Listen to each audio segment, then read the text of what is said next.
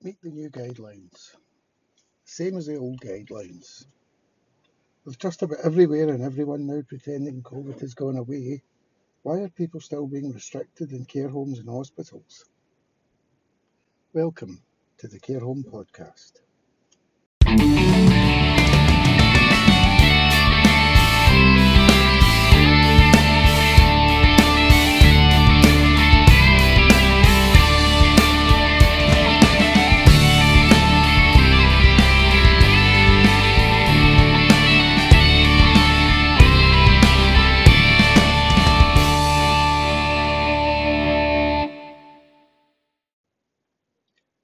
Again, and thanks for tuning in. I'm your host, Brian Murray. If you want to get in touch, the email is carehomepodcast at gmail.com. Or why not visit the website at www.carehomepodcast.co.uk. So let's talk about visiting. Kevin Stewart, the Minister for Social Care, is going around saying care homes should be returning to normal visiting. Why is that not reflected in the new guidance? And am I right in thinking Kevin has been in position for a year and he's only just this week went to visit a care home? Far be it from me to criticise, but if you got a new ice cream man and he only came round once in a year, you'd be pretty angry about it. So, I, new guidelines, I can't see anything in there that's new. Just another limp-wristed attempt at getting homes to do book it to drop booking systems and allow more than one visitor in at a time. That's something the majority of homes have been doing for months now. So where does it leave us? We can look at guidelines with two different eyes. The eyes of fear tell us to close our doors, make booking systems, tell relatives they need negative tests, vaccines, masks, gloves, aprons. You're only allowed to look at your mum through a window. Then there's the eyes of love. They tell us to open the door but be safe, let people in but be safe, let people hold hands and kiss and be safe, to trust that they they won't come in if they have symptoms, to trust that they're not idiots. Love should always win over fear. To be honest, I had another 10 15 minutes on this, but I struggled to get the time to record it yesterday, and then last night I seen that thing for the Queen, and I thought, no, game's a bogey. That's tens of thousands of people, not a mask in sight. They've been there for hours, and it's happening every day. Football games, concerts, plays, streets, shops, everywhere.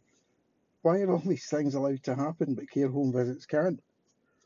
I think it's because some people believe the elderly are expendable early on in my career, I worked in care of the elderly ward in a hospital, and the ward was on the top floor. When we did our fire training, the guy basically said that there's a reason it's the top floor. It's because nobody expects them to be saved if there's a fire. That's always disturbed me. When you read the guidelines, they're not about keeping residents safe, they're about covering someone's arse just in case something goes wrong there's no real consideration of their spiritual and emotional needs. So, public health, Kevin Stewart, Scottish Government, you need to do better. This has gone on far too long and people are angry. Let's assume they're not idiots. Let's assume they won't turn up if they're not well. Let's assume all they want to do is visit a loved one. Let's assume they'll wear a mask in communal areas. Let's assume that care homes and relatives actually know what they're doing and don't need to be scrutinised or protected from themselves. I mean, Twitter yesterday was just absolutely full of people, and it's all visit, visit, visit, restriction, restriction. It needs to stop, it needs to end. So, I don't know where we go. There's there's thousands of people campaigning against it. Government's not listening. So we need to figure out a way to make them listen. Let them come to the care homes, let them see how safe we can be, let them see how happy people are when they're visiting. That's what they need to do. So if you want to get in touch, it's carehomepodcast at gmail.com. Um, no emails this week, but I won't hold it against you. I know you're busy. Um, so I was going to touch on a post I saw on Twitter. It was sort of outrage at someone being charged to for a staff member in a care home to escort a relative to hospital. And it harps back to when we talked about fees a couple of weeks back. Um, you know, thing, these things are extra. They're part of the national care home contract. We have to sign up to this in order to receive residents from the council. And you know, one of the conditions is uh, between between the home and the council.